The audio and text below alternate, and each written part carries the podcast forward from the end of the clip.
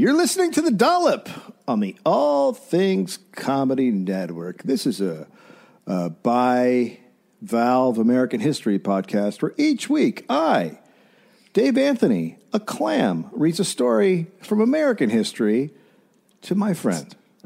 Gareth Reynolds, who has no idea what the topic is going to be about. It's bivalve.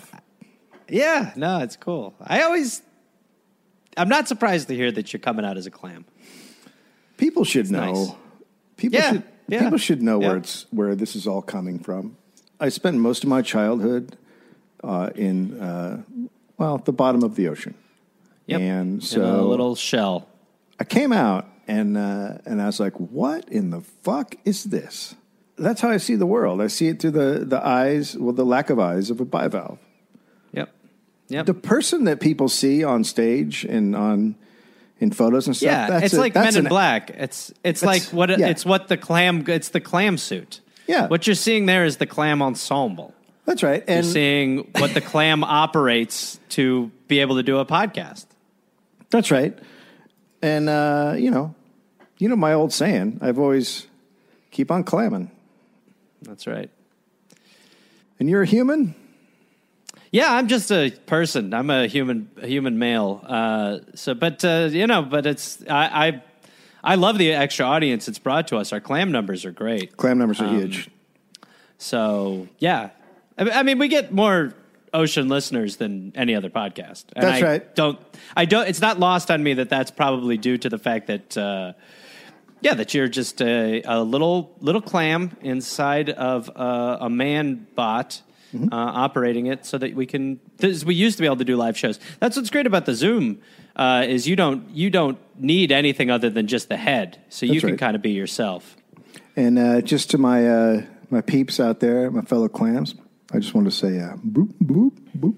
Boop oh, see, to us that just sounds Doesn't stupid, but to you that's an intricate language. yeah But to us, we all think, what an idiot. And called it quote his jam pad. Jam pad? I'm the fucking hippo guy. Dave, okay. My name's Gary. My name's Gary. Wait, Is it for fun? And this is not going to become the Tiggly podcast. okay. This is like anarchy. On a five-part coefficient. My rules is play. now hit him with the puppy. You both present sick arguments. No sleep till hippo. That's like the hippo. Action part. Hi, Gary. No. Nicely done, my friend.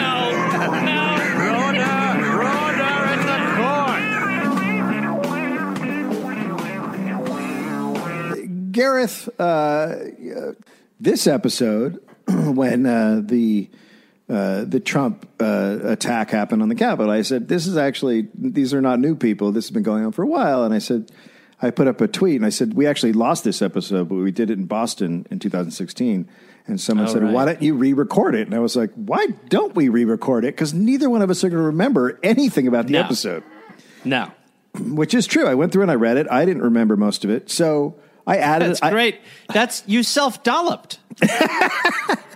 Uh, so I added some stuff, and um, and now that's the episode we're going to do.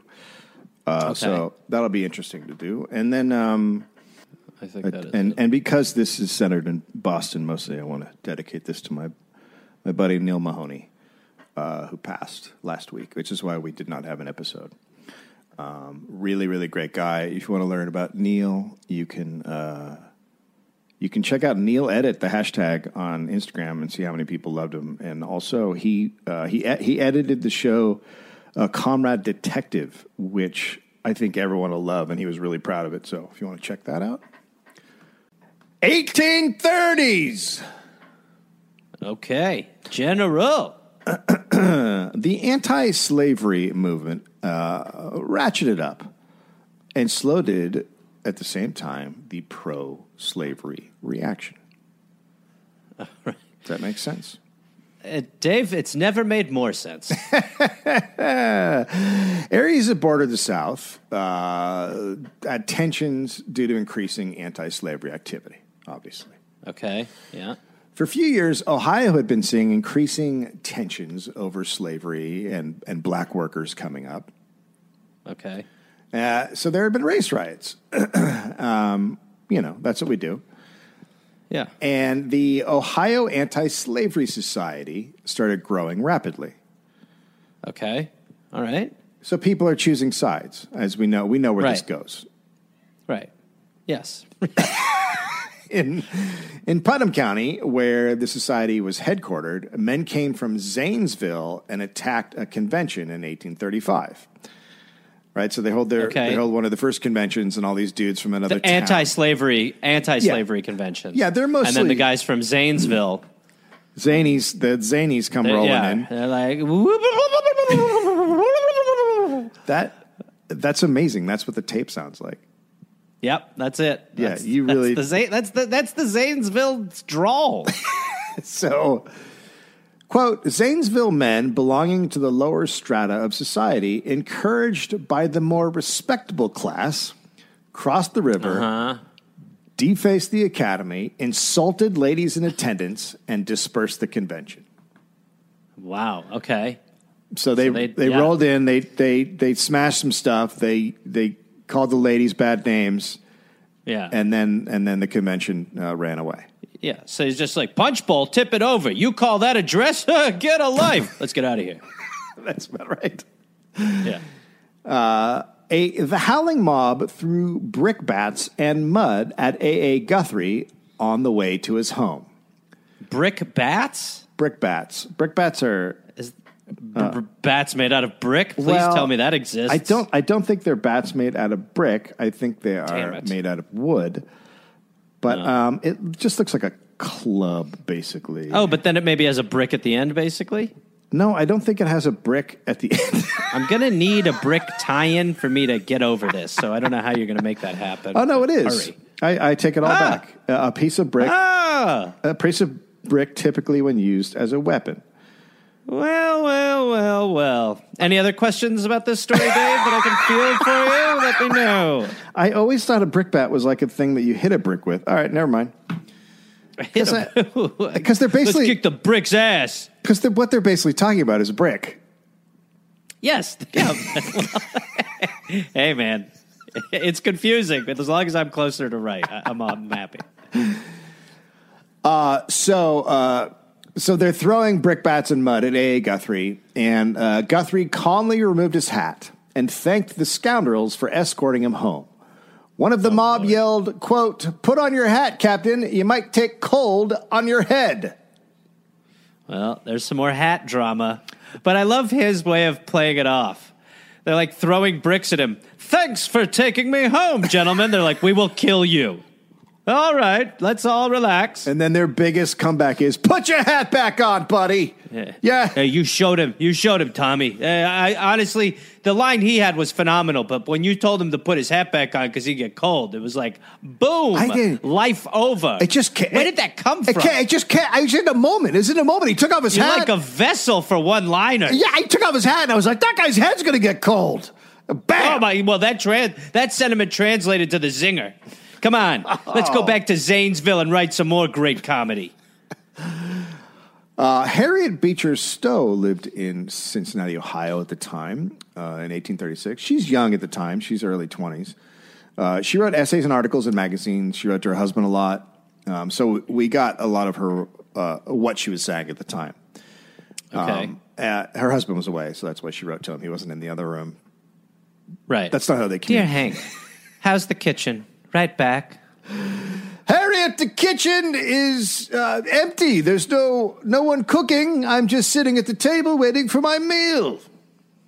My dearest Hank, I received your last letter, and needless to say, my heart dropped.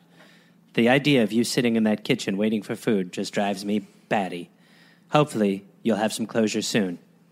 I think there's some cheese in the fridge. Yours, Harriet. Dearest Harriet, what is a fridge? I don't know what you're talking about. I am alone in the kitchen, and I believe you're upstairs. Will you please come down and cook me some food? I don't know how to. I'm a man. My sweetest Hank, I've invented something called the fridge in the upstairs. I'll be down soon with it. Hopefully, you don't starve by then. There's still cheese in the fridge. Yours, Harriet. Dearest Harriet, growing weak. Sincerely, your loving husband who hasn't eaten in days. Why are you upstairs? Oh, God, help me. Dear Hank, finding your body today was tough. I can't believe how quickly you passed away. It had only been 17 hours. There's still cheese in the fridge.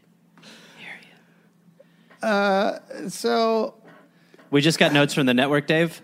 One letter too long each. so they just want us to cut the middle one, maybe. I'm sure we'll get notes uh, on the websites. uh, she. Uh, so she's not Harry Beecher Stowe is not the sort of uh, more overt abolitionist she becomes later. She this is sort of her Right. formation period. So at the time, okay. At the time, Cincinnati has become this place of uh, just incredible tension over slavery. A lot of radical abolitionists had come there to live, particularly a guy named uh, G.J. Uh, J.G. Birney, who moved from Alabama because a guy from Cincinnati came down and was lecturing uh, against slavery. And, and at the time, Birney had sla- he owned slaves. He lived in Alabama, and he heard the guy Oh, wow. he heard the guy's speech, and he's like, "No, he's right. We can't fucking do this anymore." So he he he frees all of his slaves, and then Jesus. and then he moves north to Cincinnati and opens an anti. What a great speech that must have been. like, can you? I mean, not not to get too dark, but like, can you imagine like if if you were like a slave, like having a guy come back and be like, "I just heard a guy who convinced me you should all," be, you'd be like, "That's a very good thing you went to that. We're all very happy you went to that." also, uh, thanks for not listening to us for all those years. But no, no, I get it. A white guy came through and told you. I know, right? It's like, yeah, but I mean, he was compelling. It was like, well, you- uh, okay, it feels like you've seen compelling evidence here on the plantation, but as you were, Uh, so he he moves to Cincinnati. He opens up an anti-slavery paper. Um, the city became a quote hotbed of but abolition. who am I going to get to write the articles, sir? No, you're right. You're right. You're right. so uh, the city became a quote hotbed of abolition. Uh, the, uh, so everything I'm going to write here about Cincinnati is from uh, Harry Beecher Stowe's descriptions. So many of the well-off in uh, Right. the rich guys in um, Cincinnati are against Birney's paper, right? Uh, inc- including Stowe's uncle, like even her family members. They Okay. they form a committee to do something about the abolitionists in town and uh, and they start firing people up. And on July 12th, a mob breaks into Birney's press Wow. and a- think they would terrorizes break him equipment. to try to get him to stop printing the paper. What a, you'd think they would break equipment. You'd knock it off, you. huh? You like that when we muss up your hair? Huh? Huh? Come on, throw his shoes in the garbage. You like that? what are you going to wear those home? You can't wear those home. There's paper in there. You look like a damn fool. Now stop writing your propaganda's BS. Huh? What's about? Oh, glasses on upside down. Doesn't somebody look cuckoo bananas? How we shoot him. That guy's never going to print another goddamn paper. And new new edition, evening edition of the aboli- abolitionist paper right here. Goddamn. Abolished paper. Abolished paper. Um, So he keeps printing. He, he's not. He's. They're going to need to do more than that. So the committee next demanded Birney be thrown out of the Franklin Hotel where he was staying, but the owner refused to throw him out. And when the owner refused to throw him out, twelve men who were lodging in the hotel then left and checked into another hotel. okay, yeah, all right. Ooh.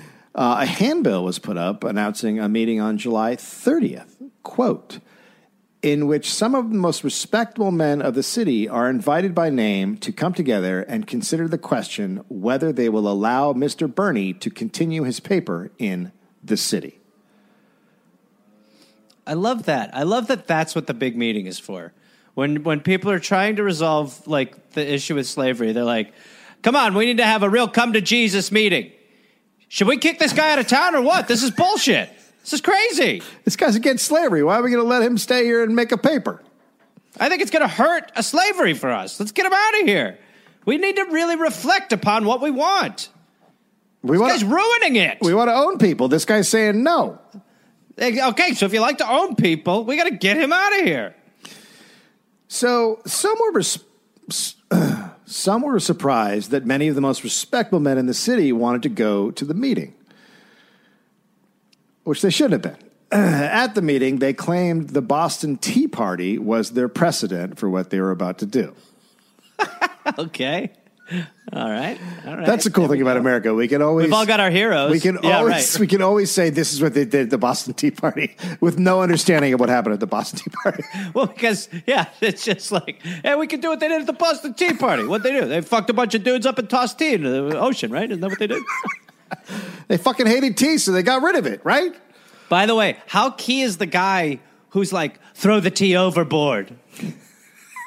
They're like, what? No, let's just kill these guys. No, trust me, the tea's the hook. The tea's the hook. Push the tea over. Ha ha! So the meeting That gets hasn't worked. Now the British are just drinking the ocean. a bit salty. Could you use another cube? Hello, Governor. God, drown him. Someone drowned him. so the meeting gets pretty hot, uh, and they discuss. Sexually? Yeah, there's a lot of fucking Nice. going on. Go slow for this part. Uh, uh, they discuss writing what the law could not write. So they're like, we need to deal with this because the law. There's nothing in the law that says a guy has to stop printing a paper we don't like. So we have to. Right. Oddly, Right. It's like that scene in uh, Big and Hairy with the basketball playing Sasquatch where they have a meeting at the town center and some guy goes, Hey, look, there's just nothing that says in the rule book that a Sasquatch can't play basketball. is that an actual moment in that movie? Yeah. Because you Yeah. you said that phrase as if that was just a normal thing that everyone would know. Well, that's not a not a movie a lot of people know, but it was one that my friends and I loved. And uh, but there is that scene, and we were always just like, yeah, they probably didn't think they had to make that one.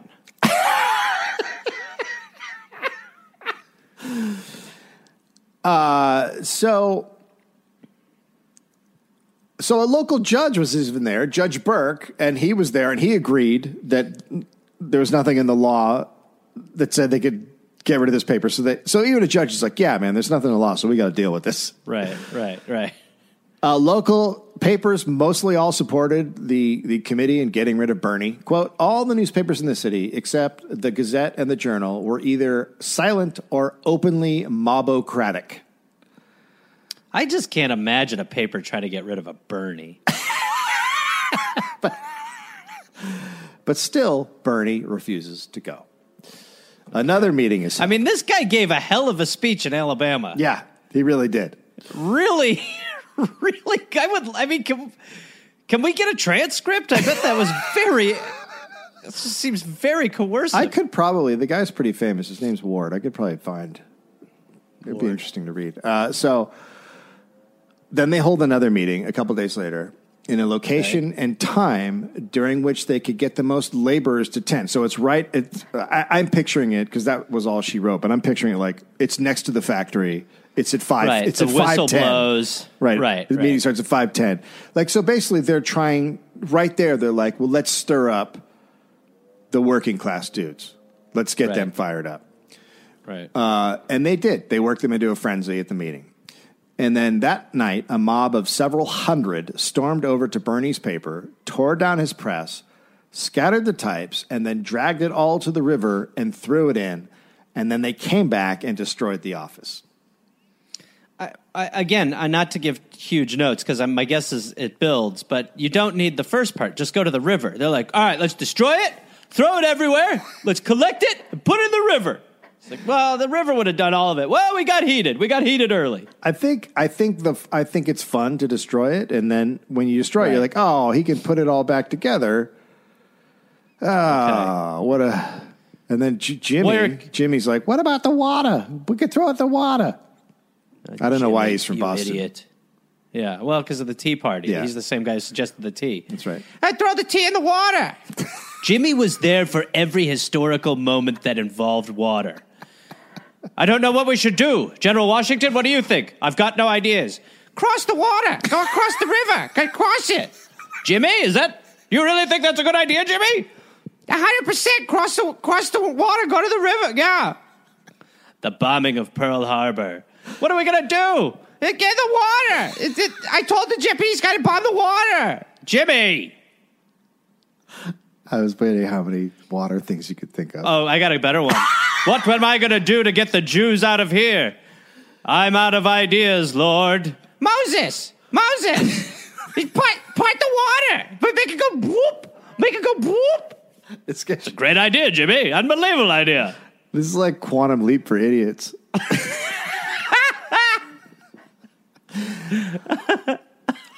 uh, so after uh, destroying his office, uh, they started going to the houses of leading abolitionists in the city.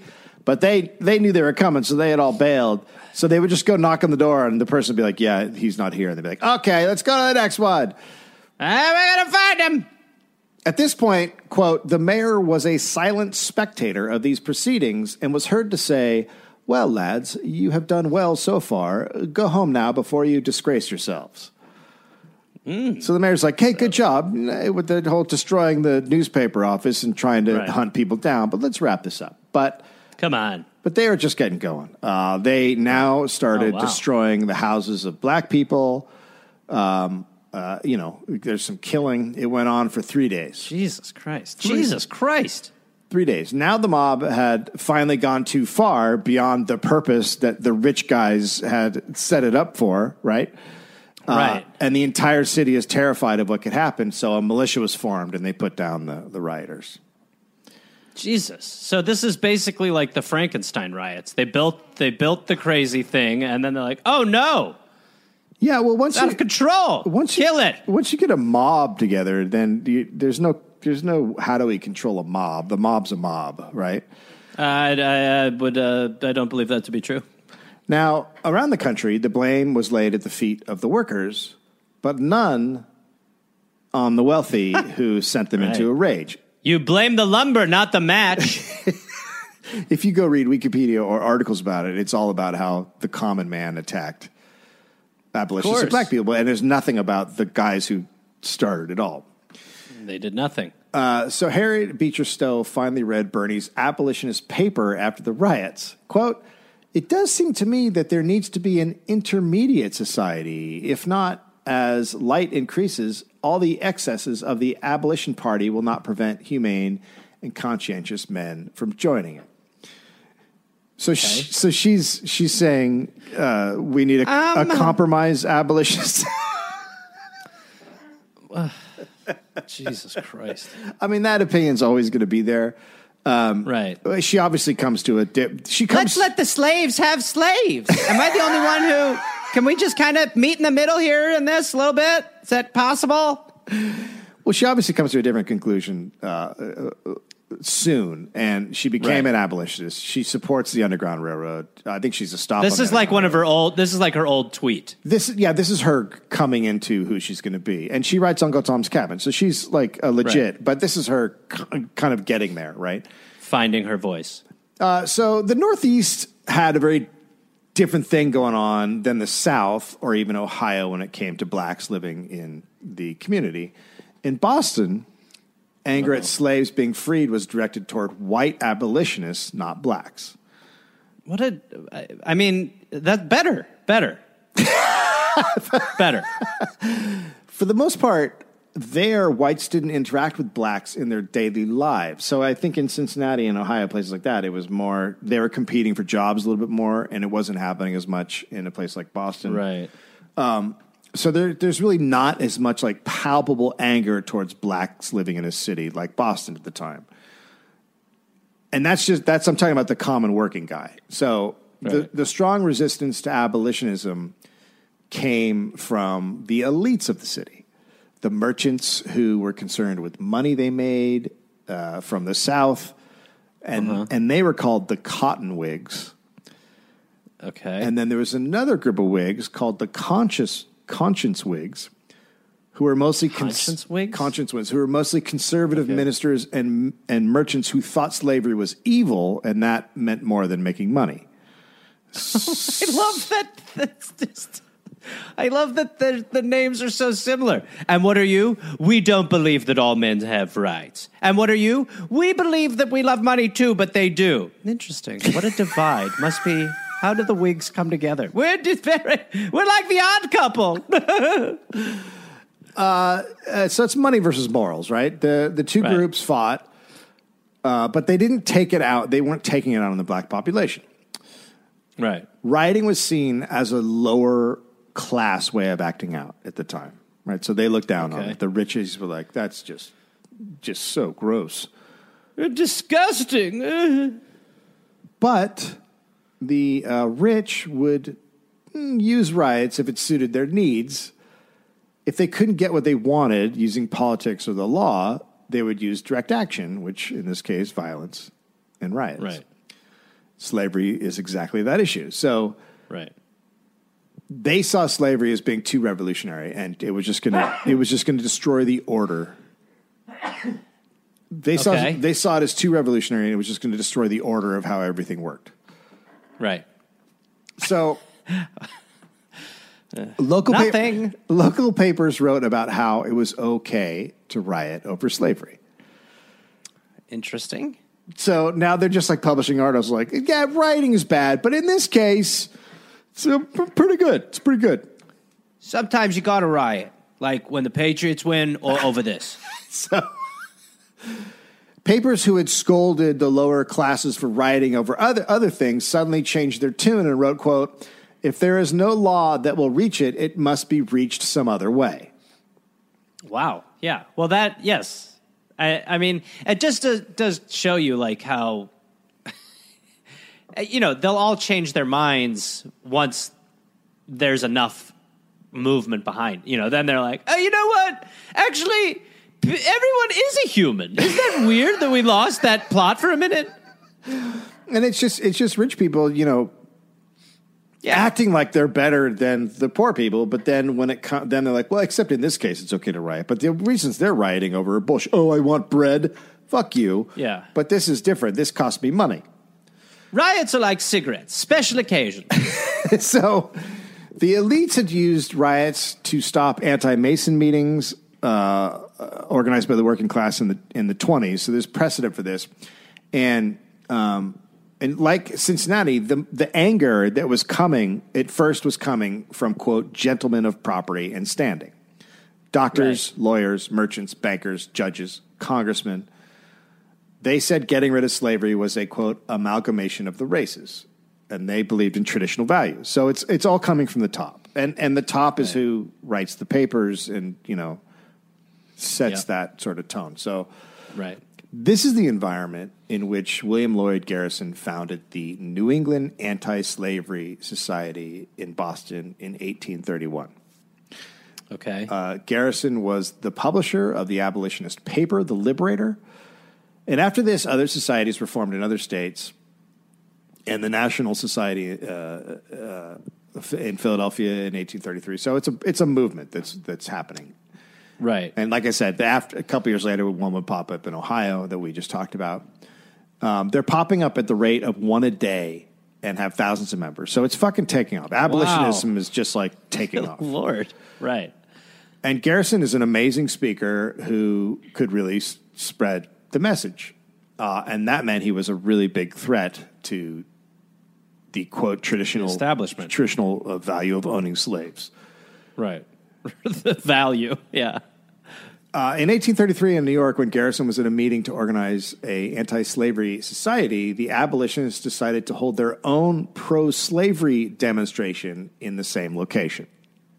The abol- the anti-abolitionists. So, so he's setting up. He has a meeting to set up an anti-slavery society, and then across Right. the street they have, or at the same location. I don't know how that works. They have a demonstration for slavery. So it's Right. anti. So it's perfect. Having Excuse me, is this this is this the pro slavery meeting? The anti-slavery meeting. Well, this is awkward. I disagree with everything you've done. Uh, across the street, you said. I would like to say I think we should be able to own humans. Oh, you want? uh, um, no. You want one E. Yeah. This is one D. That's right. Uh, it's, it's behind the curtain. We just put up a curtain. They're over there. Yeah. They're actually held in the same location. I don't know how this works. What a what a sitcomic moment. Um, oh no, we double booked it. I mean, really, this is a sitcom plot from like the the the hall's perspective. Well, I'm sure that we can get these two groups to meet in the middle. What are they for? So uh, the intent was to stop the anti-slavery meeting, which is what happens because they hold the meetings in the same place. So Right. it ends up making nothing happen. Doesn't work. It's a little awkward, tense. Uh, the Courier and Enquirer inclu- and other you know big papers at the time attack Garrison. Uh, the elites are not down with what he's doing. The anti-abolitionist attacks are becoming more and more common. Right. In 1831 in Connecticut, Prudence Crandall allowed the first black student into her school, which up until that point had been all white, if you can imagine that. Crandall's a Quaker, so that's why she did it, because Quakers are Okay. awesome. So the white parents then pull all their daughters out of the school. It's a girls' school. So she uh, then establishes a school for black girls. And Garrison Well, that's that's so easy. By the way, like when they take all the white girls out, it's just one black girl. You're like, you know what? Yeah. Yes. Fuck them. Uh, so Garrison advertised the school in the Liberator. Black families start sending their daughters from out of states to get an education. Uh, so the town is like, this is a bit much. This is a little crazy, don't we think? Are we going to have Good young Lord. black girls running around our city? Am I crazy, or is this starting to feel a little equal? So they first protest at the school, and then they start holding town meetings to figure out what to do about the quote nuisance. Uh, she is cast out. She's thrown out of all local churches and shops. They're like, get out of here. Okay. Right. Um, and then the state passes a black law, which allows them to refuse to give the girls anything. So no one would sell them items in shops. Stagecoach drivers would not drive them around. Doctors would So not society help them. shunned s- them. Yeah, doctors won't help them if they're Fully. sick. Everyone's just like, nope, no black girls. Is that now in the oath? of course, unless it's a black girl. All right, now. So uh, at one point, uh, Crandall's well was filled up with cow shit, which obviously is bad for uh, drinking uh, out of it. So that ruined the well. I don't know. It still kind of tastes like shit. So no one will give her water. Jesus. But Prudence Crandall pushes on, and the town gets more and more angry that they are not shutting her down. Right. The windows in the school start to uh, get smashed regularly. Filth is smeared all over the school. So that's the cow shit guy again. He's like, I'm telling you guys, the key to this is cash shit. Cash shit's gonna get us out of this predicament. And I got a whole I got a whole wagon full for just ten bucks. I bought all this guy's cash shit. This shit is the best. So finally, after they uh, failed to have the school closed through any of these ways, it was set on fire.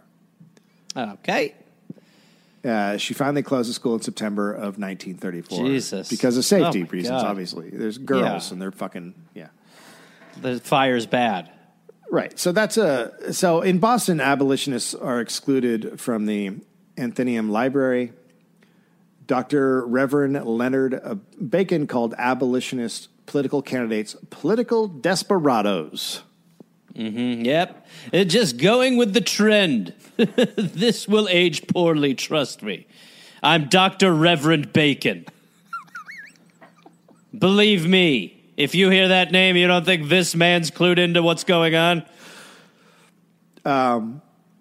The American Bible Society turned down a, do- hmm. a donation of $5,000 because it was supposed to be used to give Bibles to slaves.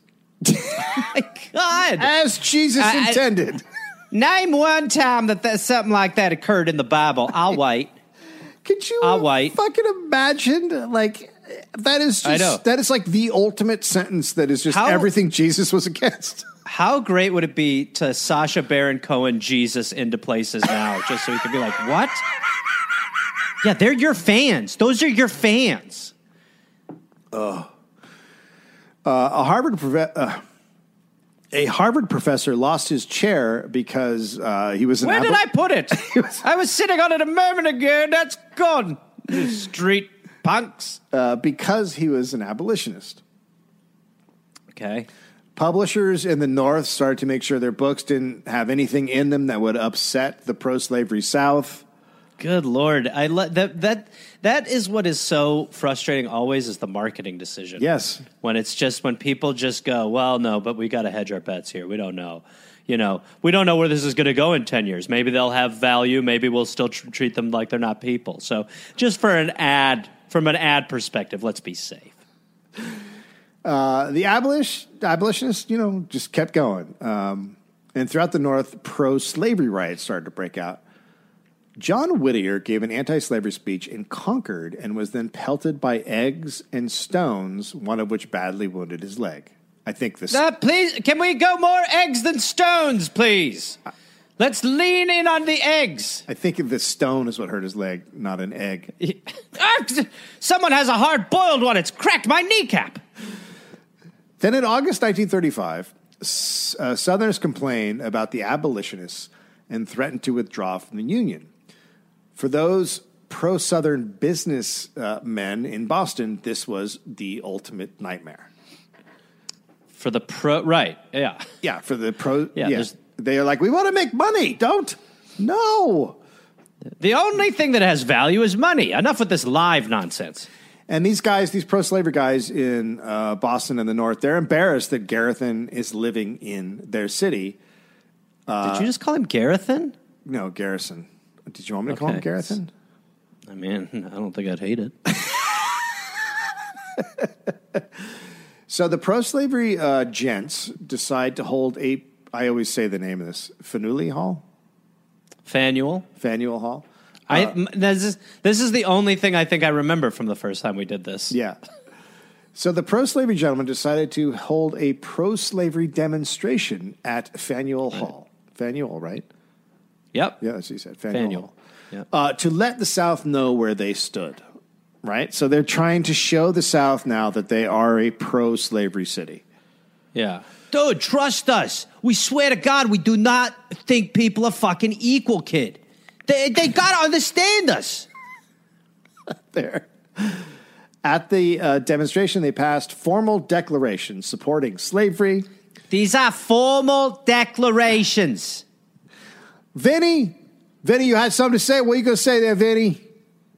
Yeah, uh, what I was going to say was that if anyone comes up to you and possibly suggests that uh, what you're doing is wrong, the best thing to do is get over them, lift the t shirt over their head, and then you can rock them like they're living behind a fucking curtain.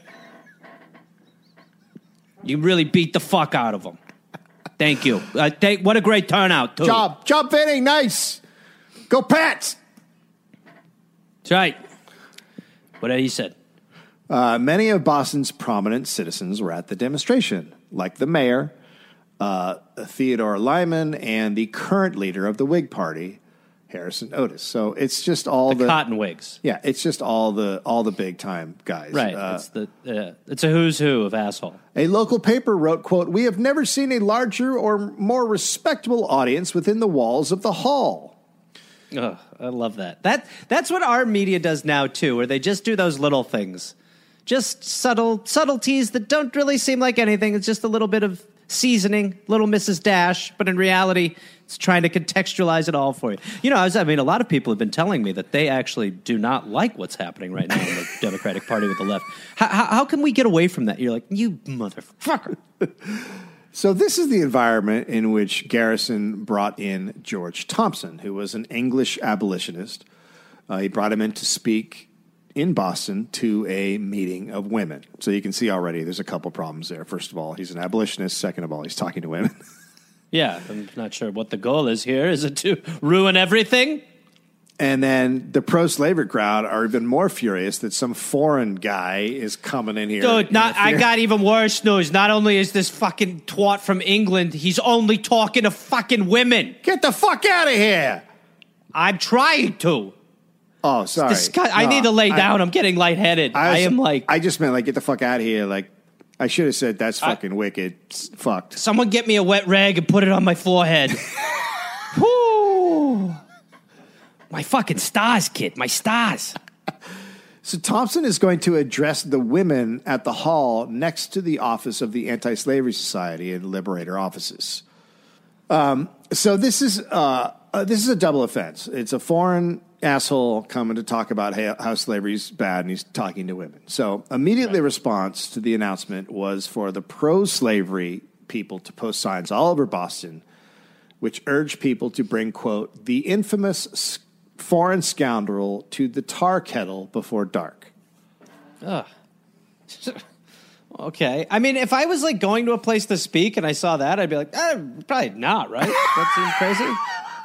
Seems like they're going to tar me. I could definitely see some people putting up signs for that when we come to town.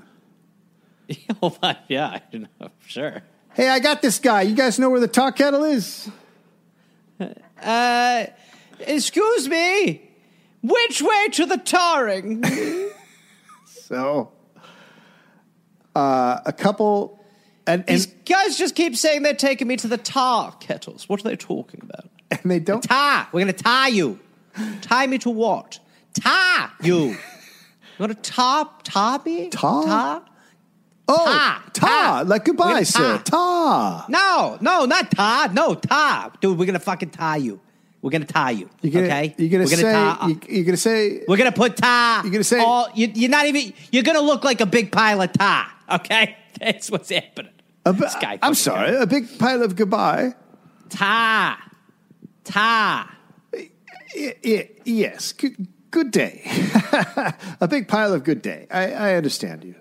Dude, I was Yeah. trying to threaten that guy, and he just kept saying goodbye. It was. This dude's fucking deep, dude. I don't think we can tie him. Uh, okay. He was also not called. They didn't call him George Thompson. They called him Mister Foreigner Thompson. Whoa, all right, listen. Listen. You can you can say what you like, but let's uh let's all try to be cool, okay? I know it's an, it, things get heated, but you sons of bitches. Yo, Mr. Foreigner Thompson. Pull his shirt over his head. Punch him. So, a couple thousand men gather in the street, right, when the meeting is supposed to take place. Fortunately, the abolitionists knew that there was danger, and Thompson was not brought to the uh, meeting place. Right. But the women still went on with their meeting, and the hall and the stair of the building fills up with angry pro slavery rich men. Right. The mayor uh, did actually try to stop what was happening and tried to disperse them, but he couldn't. So at least the mayor was trying to help. Sure. A state representative said of the mayor's interjection, quote, the mayor put his chair down on the easterly side of Washington Street and stood upon it and spoke, warning the multitude that appeared threatening to depart to their respective homes. The mayor then descended from his chair and departed. Yep. I mean, what, else can you do? I mean, you got in a chair and said, "Stop! It's time to go home. Call it a day." You, you did everything you could. I mean, what, what, what do you expect from the guy? He's not Garcetti. The mob uh, is not going to give in. So Did they did they see the mayor on the chair? Because the They- impactful imagery there, I think, is enough to just make everyone Yeah. have a second thought. At least No, I'm really su- I'm really surprised it continued after that because he did stand on a Yeah. chair and say don't don't. But uh, yeah. Okay. Yeah, They kept going. Odd. it just time. shows you how how crazed they were. Yep. Right. Uh, so now they break through the door of the anti-slavery office. Uh, luckily, there were some constables, and uh, they pushed the the rich guys out before anything happened to Garrison, who was still sitting, who still sat at his desk writing a letter the whole time. Said, I'm almost done. They, they're going to kill you, sir. Yes, hold on. Oh, mama. Jim. How's the kitchen? So the mayor then went to the ladies' meeting, and he said, "You have to leave uh, because he didn't think he could stop the mob. He did. He, clearly, he did everything he could." Yeah. So he got on the chair. He got off. I mean, the whole roller coaster. We remember it. So they do. They agree, and two by two, they walk out the door. Two by two, because it was a white woman exiting with a black woman. Oh wow. Okay. Uh, the mob probably didn't know there were black women inside, or maybe just the sight of a white woman standing next to a black woman. They fucking lost their shit. Oh good lord. Quote: When we emerged, when we emerged into open, go ahead. I could just see. I could see. I could see some beauty in that. I could see, like in my head, I'm like, I could see someone being like, "Guys, come on." Yeah, look at this. But this. I'm waiting. I'm waiting on what you say, and you're like, it drove them insane. like nobody was like, yeah, yeah, we getting a little crazy. Yeah, this is kind of fucking beautiful, isn't it? Look at this. Brick. Quote, we when we emerged into open daylight, there went up a roar of rage and contempt. They slowly gave way as we came out. As far as we could look, either way, the crowd extended, evidently of the so called wealthy and respectable, the influence and standing. So mm-hmm. it's just a sea of angry rich dudes. Right. Right. Who we all have raised to the point of our high society. The Boston Commercial Gazette would describe them as, quote, an assemblage of 1,500 or 2,000 highly respectable gentlemen. Yep, just freaking out, freaking out over a women's only meeting about abolishing slavery. Just the cream of the crop. The respectable gentleman now shouted, Garrison, Garrison, we must have Garrison. Out with him, lynch him. Oh, good lord. They also demanded that an anti slavery sign be taken down, which the mayor did, and they quickly destroyed it. Okay. Well, out of their out of their two demands, they're like we want Garrison, and we're gonna fucking kill him, and we want that sign. that sign's right there. There you go. There's the sign. Kill the sign. Beat it up. Hang it! Hang the sign! We're gonna tie No, the sign. Wait, We're tying the sign. that doesn't make sense. Don't hang it, because we just took it down. You guys know what I'm saying, Come right? on. We're gonna hang the sign, and we're No. gonna leave it out as an example to anyone No. else who tries to put a sign out there. You want to put a, you want to hang a sign? You're gonna get hanged like a sign, like that sign. Okay, I kind of get that. I mean, I started it, and I think it's kind of stupid. Yeah, okay. Perfect. Yeah. That's Anyone who ever warning. thinks of hanging a sign, they're gonna look at this hanging sign and go, "Whoa, whoa, whoa! I don't want that to happen to my sign. Thing's That's hanging." right. That's right. So the mayor uh, t- takes Garrison to the back of the building where he climbs out a back window onto a shed roof. He tries to hide in a carpenter shop behind his office, but the respectable gentlemen were already out back. So he goes upstairs. And the workmen in his shop keep the crowd back as much as, uh, sorry, a workman, no, the workman in his shop, keep the crowd back as much as they could, but the mob finally breaks in. Wow. I feel like I should describe the mob because it's probably not what people have in their mind. Uh, Quote Stout, thick set, powerful men, about 40 years old, all dressed in new, near blue, broadcloth suits, as well as a multiple of neatly dressed young men. Hmm. And they all have fancy hats on. So they're, they're literally, it's You all had me, rich. and you had me until the attire. That's where the turn for me. So it's all super fucking wealthy Yeah. guys and their apprentices that they brought along from their shops or whatever. Right. I'm just picturing like a thousand Thomas Middleditches. So finally, the rich guys cannot be held back any longer. They break through the door, they find Garrison, and they drag him to the window. They were about to throw him out when someone yelled, quote, Don't kill him outright! What? They're like Pee Wee's Big Adventuring this moment? Let's do it slow! Let's take this guy apart in pieces! I want to enjoy this. So they put a rope around him and took him down via a ladder. Now, I read in Garrison's paper that they actually put it around his neck. Okay. Um, And then they dragged him around the street for a bit. Jesus. And then Garrison was rescued by two truckmen. They were brothers, Daniel and Buff Cooley. Yep. No, go ahead. Don't. No need to stop here at Buff Cooley and think about that being a porno guy name. There's no need to. We're talking about something too important to get hung up on that sort of stuff. So, so go ahead. So we've got Buck Cooley, So, and we're just gonna live with that, and that's fine. Go ahead. Sorry. so uh, the, these two guys are stronger and tougher than all the rich guys, and uh, they fight him off and they take Garrison back to the mayor, who now has several men with him. And then they take Garrison to the old state house uh, while a crowd surrounds it. He had to be given clothes as he was now, quote, bareheaded and half naked. Wow. Well, the head's the problem. The You head's- look crazy. We can see your penis and ass, but get a hat on that head, would you? Uh, the mayor's group decided the only place they could keep Garrison safe was in the jail. So what a sell. Well, the only thing we can possibly do is put you in jail. That seems fitting. Yes. Lovely. Yes.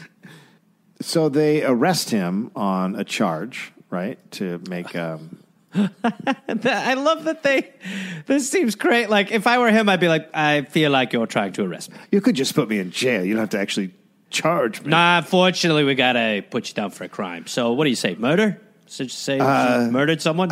Oh, uh, you want child molestation? We got those two. Those are two Uh, of the I'm biggies. just. w- What about what about something more pedestrian? Like I, uh, you know, shouldn't uh, I, I spit somewhere I shouldn't, or littered, or ah, I got one.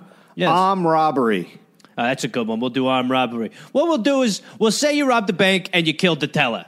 Yeah. I, I would really rather maybe something quite simple would be nice. You know, but, uh, could we say that uh, I'm just visiting a friend. Maybe it seems a little more You know what's, easy. you know get pretty simple? from. And I know that I saw this at a bar once, but a guy, a guy, a guy uh, stabbed a guy's eyes out. Oh, it's great. Yeah, we'll say he stabbed some guy's eyes out. Perfect. All right. So you're doing uh, 15 years because you took away a guy's eyeballs. Does that sound good? You cool with that? No. Yeah. All right. Well, murder it is. So uh, they charge him with, uh, quote, disturb and break the peace of the Commonwealth, and a riot did cause and make to the terror of the good people of the Commonwealth, and against the peace and dignity of the same. So their crimes were a little like their book titles. Just ran, run on. Who gives a shit? And then he also tripped an, over another guy, but that guy's not in trouble. That's the crime.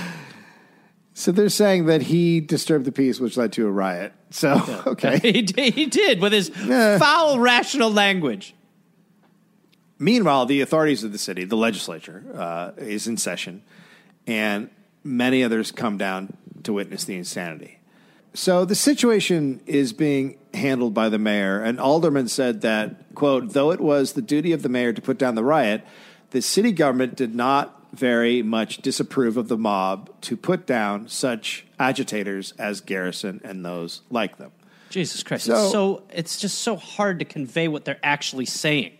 I know. So they're basically saying the mayor is trying to do what he can, but the rest of the city is like, nah, this is pretty cool.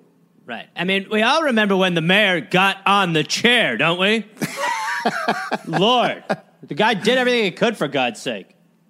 Uh, the editor of the New England Galaxy heard a judge say, "quote I hope they And will we catch him." cover, we don't just cover New England. we don't even just do America. This is not even a paper for Earth. This is a galactic paper. This is a periodical for everyone from Glendale to the Bar. Yeah, Mars. Yeah. Yes, question. So why do you? So why do you call it New England? Uh, Because that's where it's from. So I want people. So if someone on Jupiter is reading this, I want them to have context that they're dealing with the Upper East Coast. Okay. Okay. Okay. All right. That is, and I see a lot of hands, and I'm not going to call on any more of them. Um, it is what it is, and it is happening. All right. Well, I look forward to hearing what's happening on Jupiter's moons. Yep, that's right. Everyone got, got look at this page six. Saturn's rings. So, the editor of the New England Galaxy heard a judge say, "quote I hope they will catch him and tar and feather him, and though I would not assist." I can tell them five dollars are ready for the man willing to do it. So there you go. That's a judge. That's you're a judge. under, and you're under arrest. But for what? Uh, so the mayor has a carriage brought to the front of the building, um, but that's a deception. Another Uh-huh. carriage goes around the back, but the the rich guys figure it out and they rush. to I the think back. he's trying to do the old carriage up front, rear one in the back on us. Uh, but he had lined up forty or around thirty or forty men on both sides of the steps to guard Garrison all the way to the carriage. Okay. Um, they're basically truckmen. They're like teamsters of the day. So they're like Right. the working. So they're- they're, the wor- so it's literally the working class guys against the rich guys who. it's supposed to be the opposite, right? I mean, it- Uh. Yeah. when you think about how this all works, Well- it, in, in people's minds, but that's the narrative that's been told, but that's Right. not what's happening here. No, uh, uh, yeah, it's it's that inflection point where it's just like, uh, no, we don't think you're smarter than us any longer. It's over. You're liars. Uh, the mob, quote, rushed with great fury to break through the lines and seize Garrison as he went from the old state house to the coach. But these men on each side stood firm and did not return. Or in you any there, way, you barrel-chested brute! Let him go. or in any way notice the blows which the merchants' clerks dealt profusely at their heads and bodies. But their lines were kept so firm that the men did not break through, and after a fearful struggle, Garrison got into the coach. Then an attempt was made to cut the harness. Dude, my hand hurts from hitting that guy's pec. Those are really good dudes. But can't you just picture all these like soft yeah. rich guys just punching, Yeah. Punching uh, guys just laughing at him? Stop it! Come on. If you want another round of that, there's more where that came from, Tuffy. Check out this fucking guy over here. He keeps punching me, but it's like hilarious. Oh, funny, funny, is it? Funny, eh? Yeah, Oh. it is, it really All is. right. What about this then? A little bit of dirt on you, huh? Puh. Oh, I spit at you. shit. Yeah. Hey, can I ask you a question, buddy? You, do you have bones? Of course, I, the, well, not as many as most, but we're trying to look into a surgery that would be practical for me. I can afford it. I think I should. I don't have friends. So, as they were trying to cut the harness, the coach driver cracked the whip and the horses took off. Uh, the rich guys all scattered to avoid getting run over by the horses.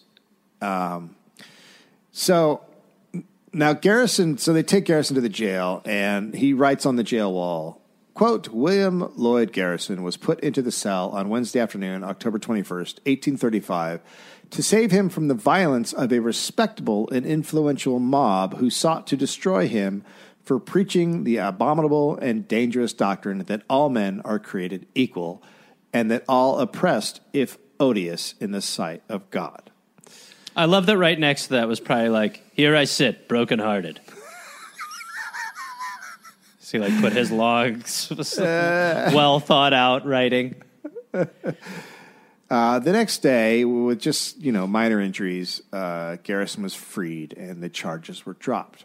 Okay. While the upper class made up most of the mob, witnesses said there were also middle level employees there too. Middle class Protestants had signed the pro slavery documents at the hall.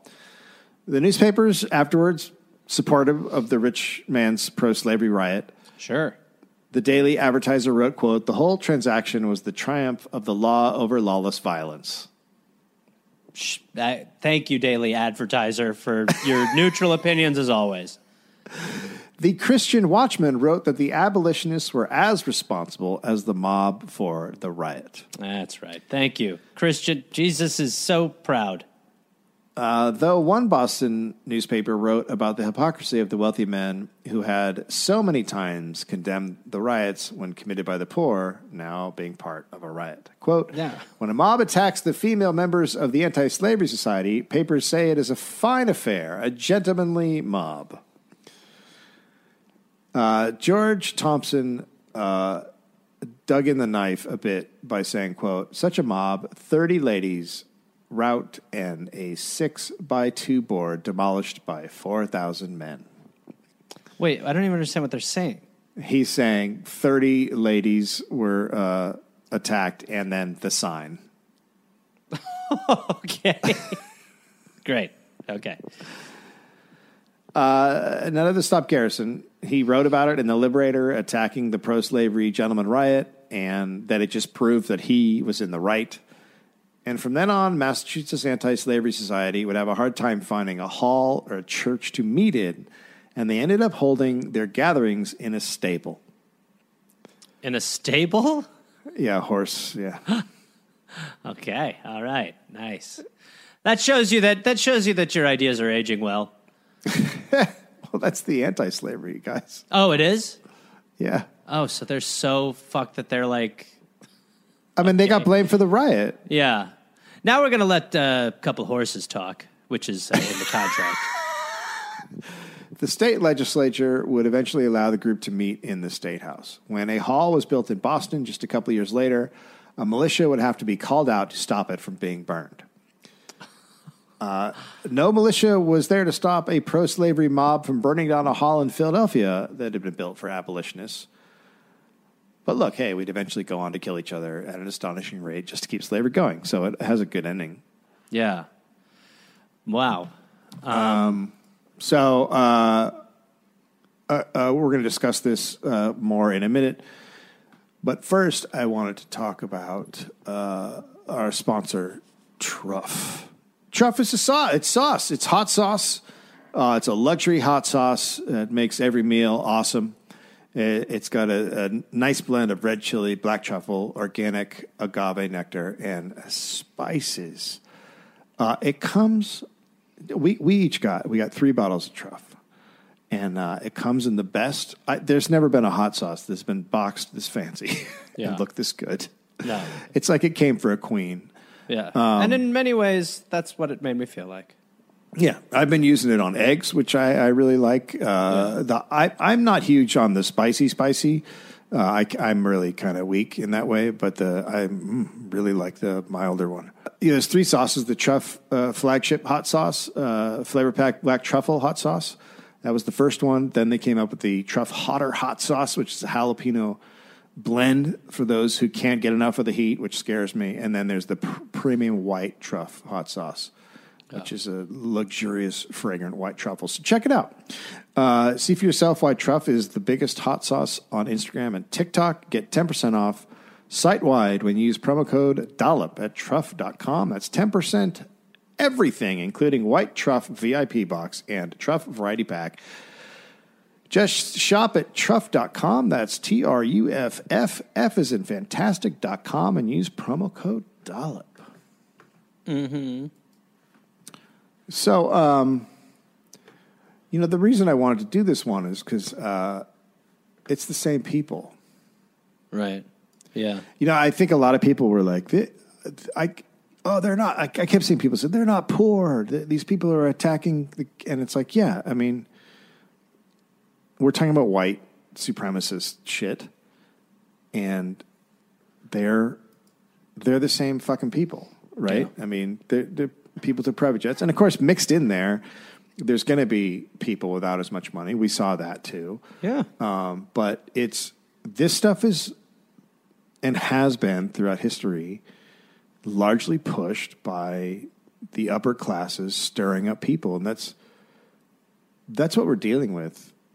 It, we have Yeah. a real big media issue. Um, you know, we know Fox News is uh, really fucking bad, but then even like the New York Times, stop writing puff pieces about fucking white supremacist motherfuckers. Like they they can't help themselves, but but they keep saying like they they write all these articles and they're like, oh, let's see what these people think. And it's like, did you do that after Georgia when Yeah. when black people put it over the top? Did you then go in and interview black people in cafes? No, no, you didn't do that. But but we have to hear about why all these people are like this. It, it's an old it's an old problem. Uh, that is I think really that's why. that that is the thing that I honestly like keeps driving me super crazy is the selectiveness. It's just so easy to manipulate reality if you're in charge of media by n- underreporting or overreporting. It's just you can inflate or deflate anything just based on what you want to tell people about. Let alone like, you know, whatever the information if it's fully factual or half truths or whatever.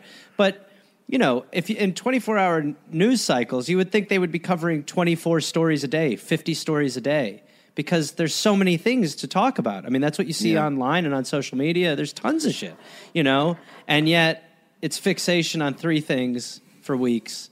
And so it is by omission that important things are just totally underreported. Uh, sources for this episode: the Liberator paper, which was uh, Garrison's paper, uh, Muscomb County um, 19th, 19th Century American by Ernest Crosby. Boston Gentleman Riot for Slavery, the New England Historical Society, and Boston Riots Three Centuries of Social Violence by Jack Tager. All right, well, good luck to everybody. Gareth stopped recording. He told me to tell you that. he said bye.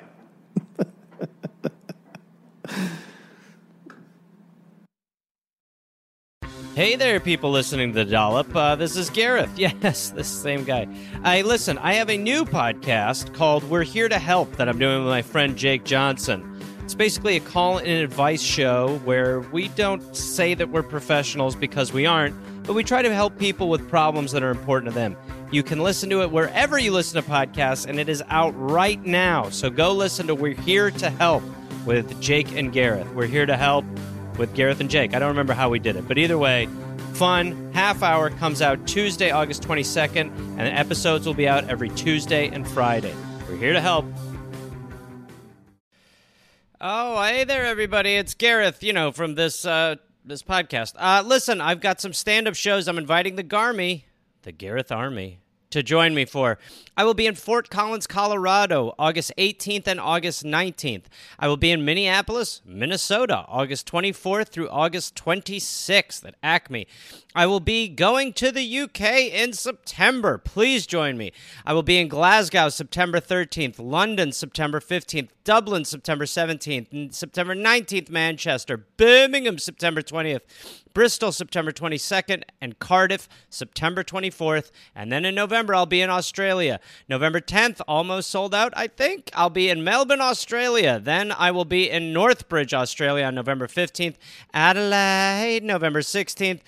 Canberra, November 17th, Brisbane, November 18th, and then I will be in uh, Sydney on November 24th. Go to GarethReynolds.com for tickets. Garmy, let's get at it after it. Let's see you there.